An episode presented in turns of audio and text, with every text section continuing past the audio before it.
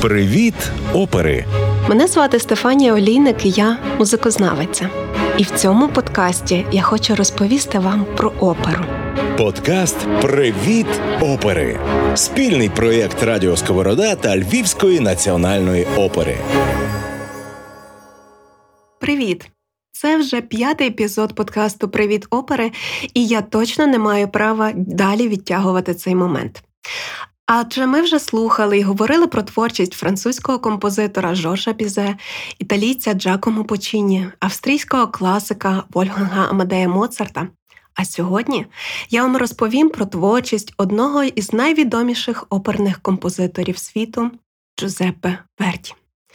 Він підніс оперне мистецтво Італії до своєї кульмінації, і до сьогоднішнього дня його опери складають міцну основу репертуару всіх оперних театрів світу. Якщо ви візьмете будь-яку афішу, гарантую, що ви обов'язково знайдете якусь оперу Верді, чи то буде Ріголєтто, Травіата, Аїда, Балмаскарад, Трубадур, Отело, Набуко, Макбет чи Сицилійська вечірня та багато інших. Тож говоритимемо про запаморочливу історію успіху самого Джузепе Верді, і, до речі, не лише як композитора, і разом з тим слухатимемо його оперу Травіата.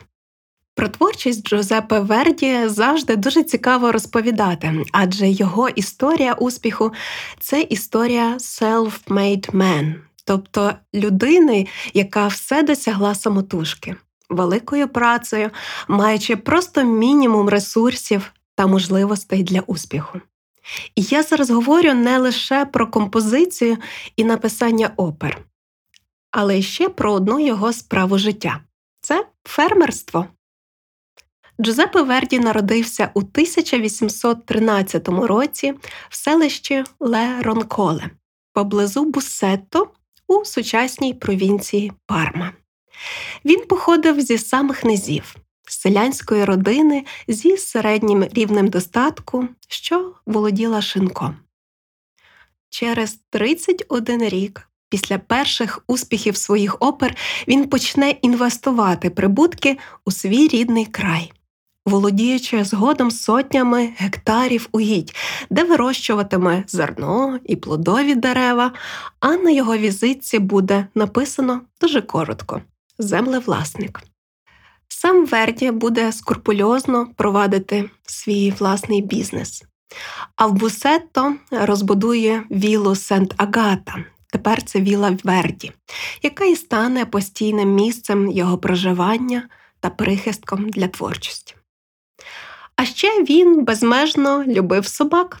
Фотографію Верді зі своїми улюбленцями ви можете знайти в інтернеті, а в його листах детальні вказівки як доглядати за собаками за його відсутності. Є ще одна важлива річ, чому Верді був так прив'язаний до рідного краю. Батьки вкладали чимало зусиль в освіту сина. З чотирьох років місцевий вчитель вже навчав його латини, письма, музики.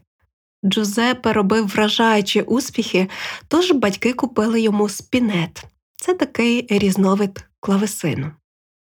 А у вісім років він вже мав вміння, що дозволяли йому грати на органі у місцевому храмі та отримувати за це платню. Згодом, продовжуючи освіту в гімназії Босетто, він буде тісно пов'язаний з місцевим філармонійним товариством, що був епіцентром музичного життя містечка. Для цього філармонійного товариства ще юнаком Верді буде писати багато творів. Директор цього товариства Антоніо Барецці був заможнім торговцем і просто маніакальним любителем музики. Він вкладав свої зусилля у розвиток кар'єри юнака, який потім до слова став йому зятем. Адже Верді одружився з його донькою Маргарітою, який викладав музику. Отож підтримка сім'ї та місцевої громади привела його до однієї із музичних столиць Італії Мілану. І, хоч Верді і не зміг вступити до Міланської консерваторії, начебто через своє селянське походження, Він натомість отримав чудові зв'язки з музичним середовищем, продовжив навчання приватно, зарекомендував себе і, зрештою, за кілька років 26-річним представив свою першу оперу Оберто на сцені знаменитого театру Ла Скала. Успіх першої опери Верді спонукав імпресаріо театру підписати контракт з молодим композитором ще на три твори. Але тут в житті Верді стається величезне горе. Один за одним помирають його двоє маленьких дітей та дружина. Донька того самого його патрона Антоніо Бареці, що підтримував всі ці його роки. І під час всіх цих жахливих подій композитор, згідно контракту, мусив писати комедійну оперу Король на один день або Удаваний Станіслав. Прем'єра цієї опери у Ласкала дійсно зазнала невдачі, а Джузепе Верді після цього зарікся більше ніколи не писати музики.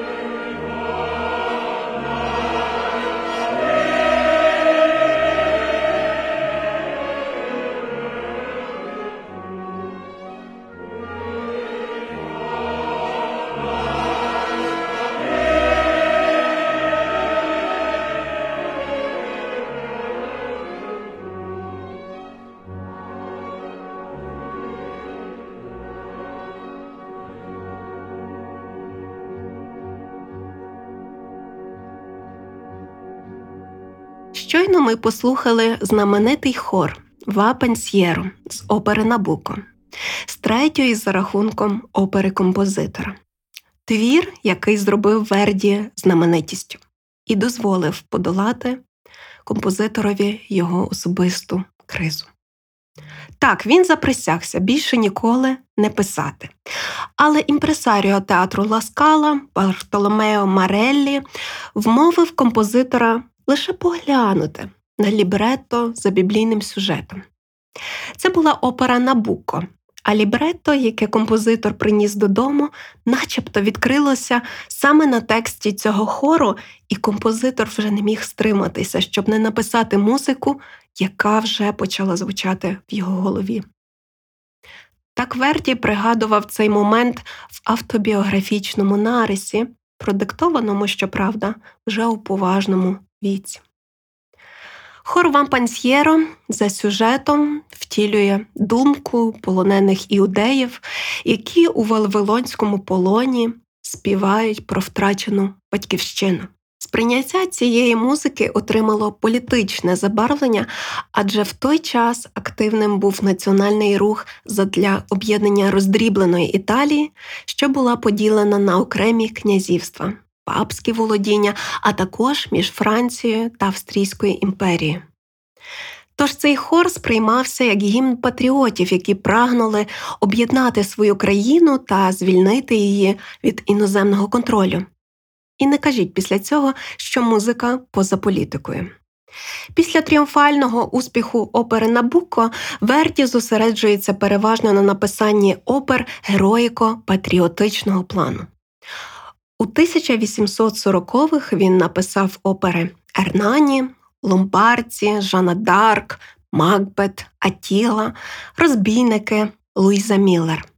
Окрім Набуко, ці опери є рідше виконувані, і ви не знайдете їх, на жаль, в афішах саме українських театрів. Але вже у 50-х роках 19 століття композитор починає обирати для своїх опер не історичні сюжети, а переважно драми, що розкривають психологічні, етичні та соціальні аспекти людського життя. На початку 50-х один за одним Верді пише три свої шедеври опери Ріголетто, Трубадур і Травіата, які і зараз є найбільш виконуваними операми в світі, і в тому числі є у постійному репертуарі Львівської національної опери. Така зміна щодо вибору сюжетів була неоднозначно сприйнята публікою, а тим більше критиками. Замість історичних персонажів, головною героїнею на оперній сцені в тій же трав'яті постала важко хвора паризька куртизанка, та й сама назва опери Ля Травіата дослівно означає пропаща жінка.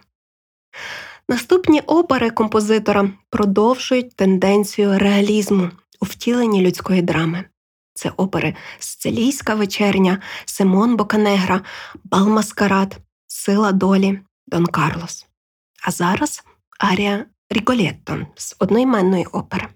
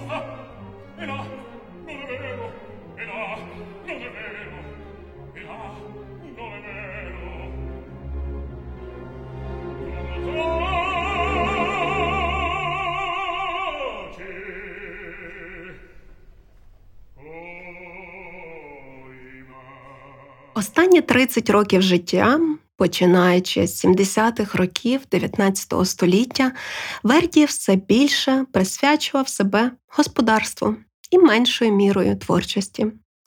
Він редагував свої вже написані твори, контролював окремі їх постановки на різних європейських сценах, а з нових за останні 30 років життя, а Верді прожив аж до 87-річного віку. Він написав тільки три опери: це Аїда, Отело та Фальстаф. І це були твори, в яких актуальність, розуміння процесів у реформуванні оперного мистецтва ну, абсолютно не зменшилося. Це були новаторські твори на свій час, у яких Верді приходить до нових відкриттів у побудові опери, досягнення такого емоційного шквалу почуттів. І разом з тим не відкидає головного, що характеризує і його творчість, і розвиток італійської опери у попередні століття це голос і мелодія. Краса мелодичної вокальної лінії, яка передає увесь спектр емоцій, драми почуттів і не підпорядковується оркестру, це Верді завжди відстоював і у власній музиці, і у висловлюваннях, і в листах. Щодо сюжетів опер, то, наприклад, Аїда наче синтезує два напрямки творчості Верді: це патріотична лінія і особиста психологічна драма головної героїні. Привіт, опери! І жодних привидів. У минулому епізоді ми детальніше розбиралися у різниці між операми періоду класицизму і романтизму, тобто другої половини XVIII та XIX століття. Сьогоднішня моя розповідь є насамперед спрямована на те, щоб показати, наскільки відбувається розвиток і в творчості кожного окремого композитора. Можна зіставити твори різних періодів, чи то Верді, Моцарта, Пучіні, Вагнера, Ріхарда Штрауса, і дізнатися більше про еволюцію мислення композитора, про теми, сюжети, до яких він звертався, і, зрештою, які музичні засоби обирав для їх втілення. Думаю, у нас ще буде нагода послухати різні опери Джузеппе Верді, як із раннього періоду, так і з пізнього. Але сьогодні зупинимося на травіаті. Із перших нот оркестрового вступу ми поринаємо у світ головної героїні. Вразливий і хворобливо тендітний, зі спогадами про блискуче світське життя і недарма. Тут звучить вальс як танець аристократичного середовища.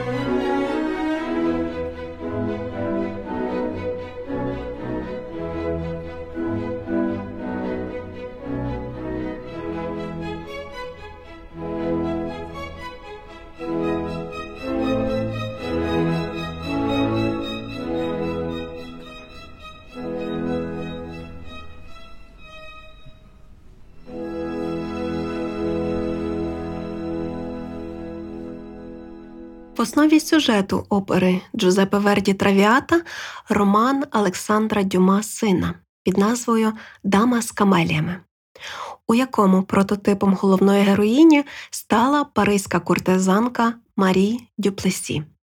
Сам письменник належав до числа її шанувальників, а історія, покладена в основу твору, частково співзвучна із реальними подіями. В лютому 1852 року відбулася прем'єра п'єси на основі роману, яку створив також Дюма син. І ця п'єса аж чотири роки не могла бути поставлена на театральній сцені, адже її вважали аморальною. На цій прем'єрі, власне, був присутній Джузеппе Верді, і він одразу ж вирішив створити музику на цей сюжет і продовжував роботу над травіатою паралельно з оперою Трубадур. В результаті в нього вийшло два справжніх шедеври оперного мистецтва. Прем'єра опери відбулася у Венеції вже наступного 1853 року та отримала ну, просто нищівну критику, причиною якої частково був невдалий вибір виконавців. Наприклад, дуже пишною і здоровою виглядала головна героїня, яка за сюжетом помирає від туберкульозу. Але також причина фіаско полягала у несприйнятті такого сюжету на оперній сцені та ще й в сучасних костюмах. Це взагалі було незвичною практикою для того часу. Дія розгортається у Парижі, у апартаментах куртизанки Віолети Валері, де збирається яскраве товариство, щоб порозважатися. Віолета почувається хазяйкою цього балу та шикарної світської тусовки. Та ось з'являється юнак, милий, дещо провинційний Альфред Жермон, і вливається в це товариство зі знаменитою застільною піснею, яку всі підхоплюють.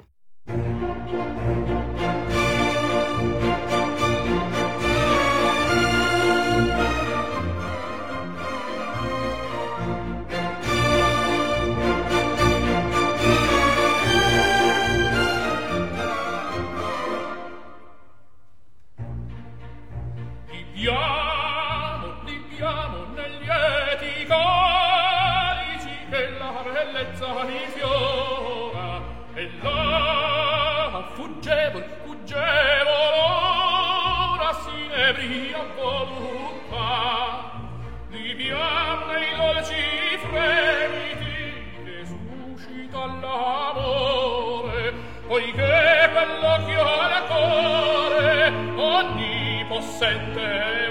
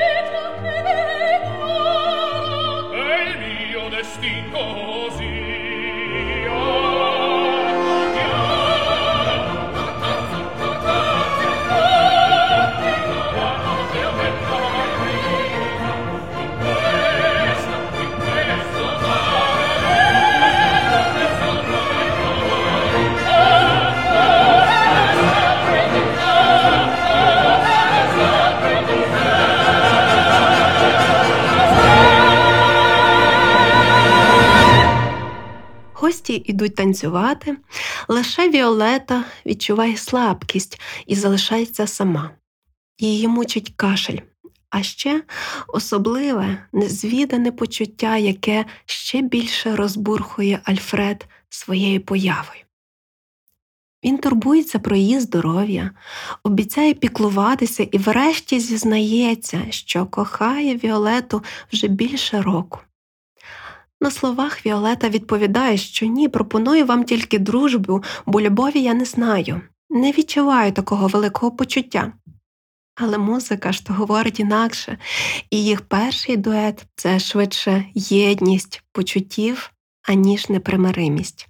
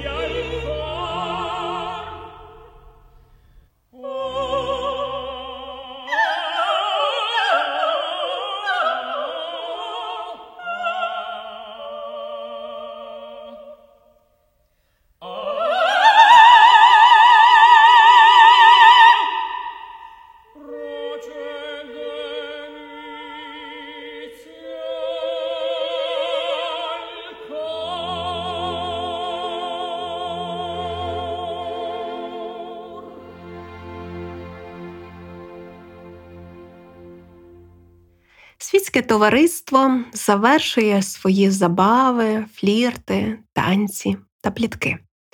Віолета залишається одна, і у фінальній арії першої дії перед нами розкривається крихкий світ головної героїні.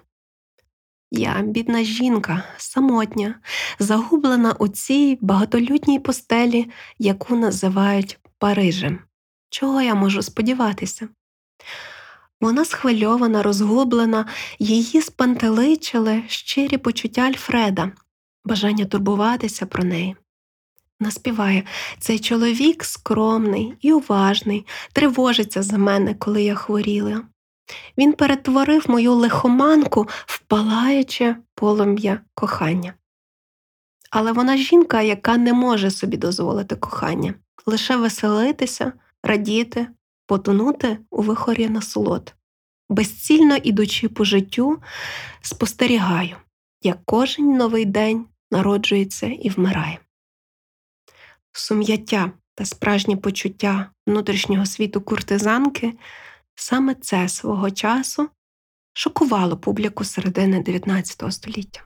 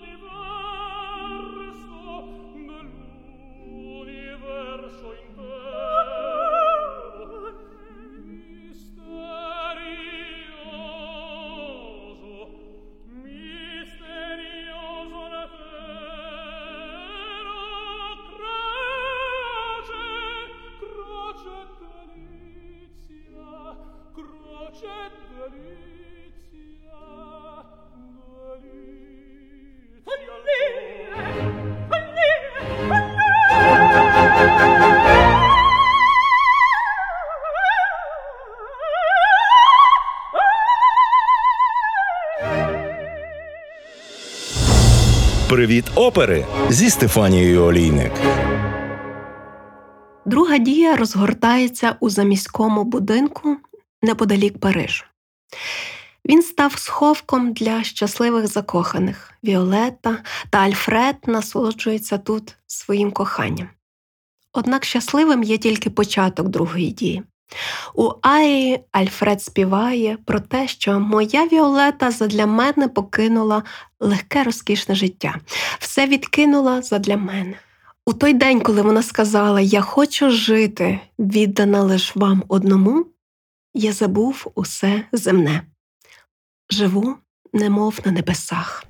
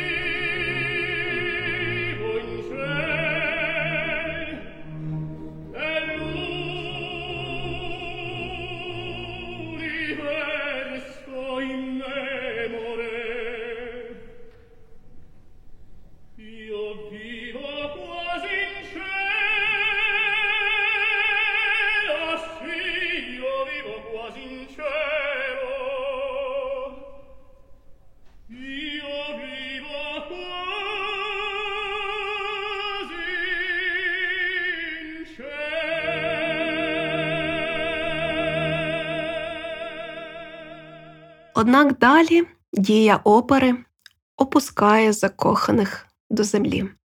Розгортаються соціальні проблеми, які виникли внаслідок цього непропустимого союзу.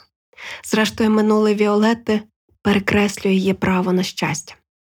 Спочатку Альфред дізнається, що Віолетта поступово продає свої цінні речі, щоб утримувати заміський будинок, та й не таке вже і безтурботне життя з коханим. Та центральною є сцена головної героїні з батьком Альфреда Жоржем Жермоном. Той прийшов прохати її розірвати стосунки з його сином, адже він ще й батько молодої доньки, з якою не хочуть побратися через такий скандал у сім'ї. Віолета мусить пожертвувати заради кохання і заради достойного шлюбу доньки Жермона і сестри Альфреда. Вона ж не заслужила на кохання. Ла трав'ята пропаща жінка.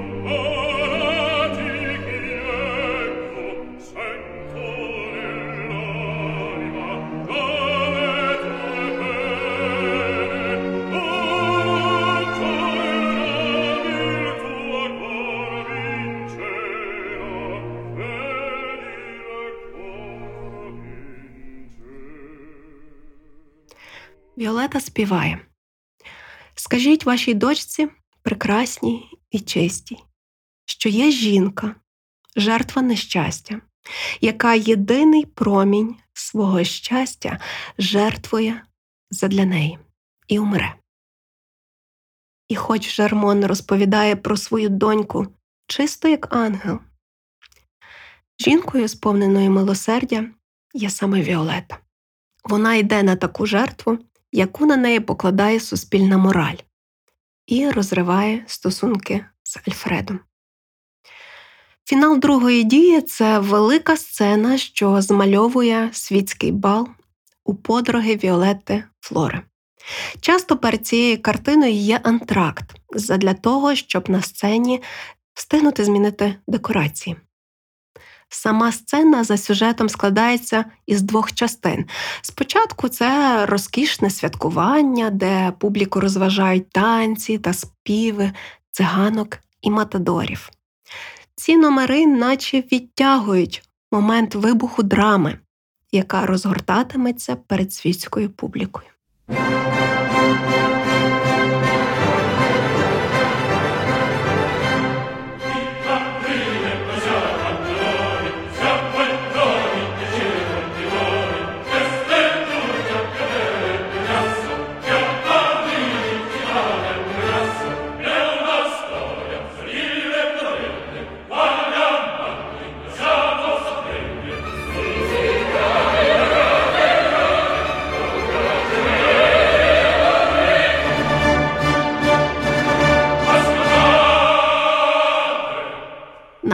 Прибули і Альфред, і Віолета, яка повернулася до свого багатого коханця барона. Нещасливому в любові таланить у картах, співає Альфред і справді виграє великий куш у картярських іграх. Сп'янілий азартом і ревністю. Він привселюдно звинувачує Віолетту, кидаючи їй просто в лице свій немалий виграш. Зі словами, ця жінка витратила все, чим володіла на свого коханця. Я сліпий, підлий, нещасний, все приймав від неї. Але ще є час змити ганьбу і безчестя. Ви свідки того, що я їй плачу.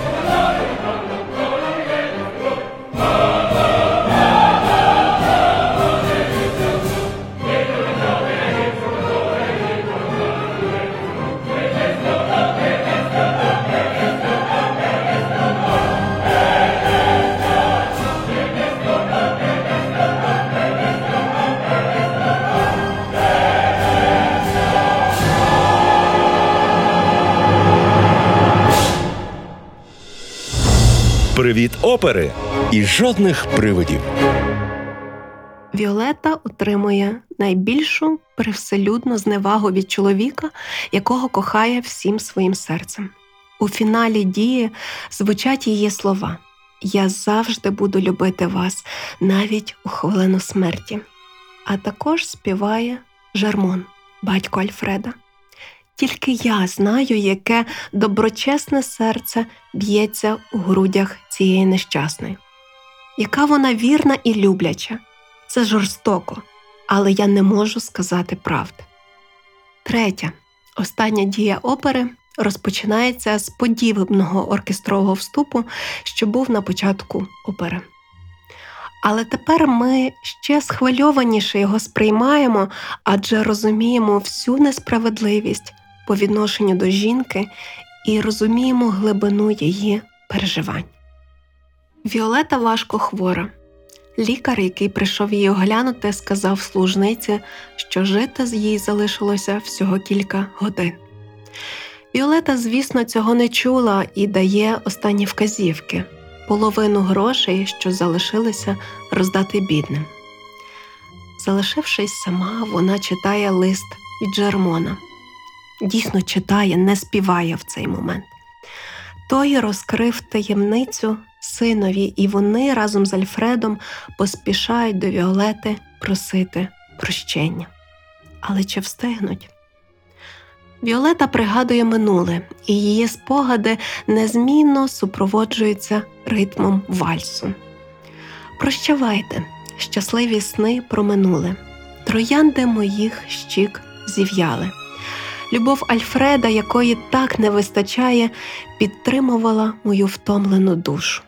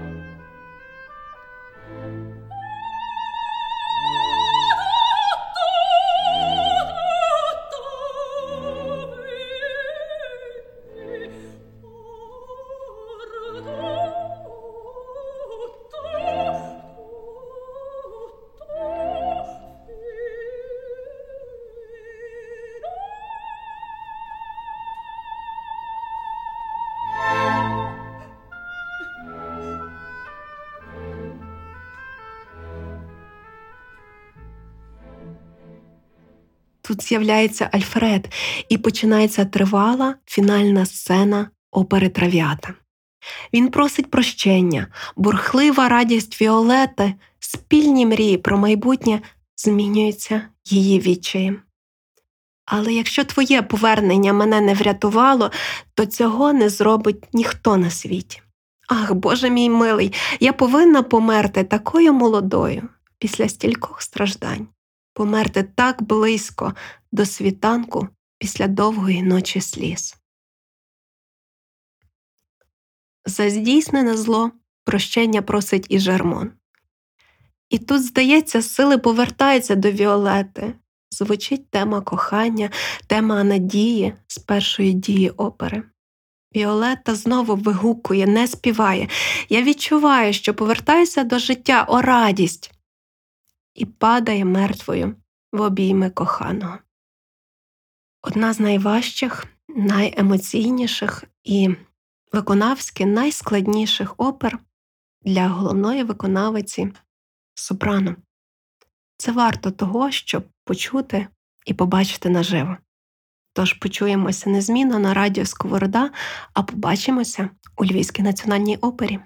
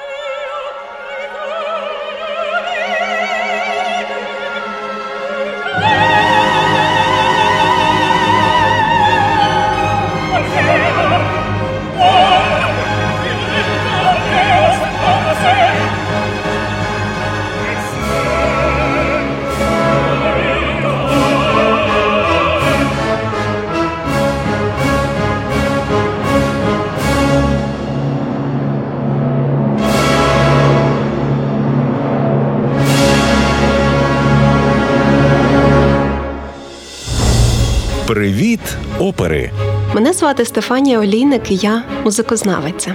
І в цьому подкасті я хочу розповісти вам про оперу. Подкаст Привіт, опери! Спільний проєкт Радіо Сковорода та Львівської національної опери.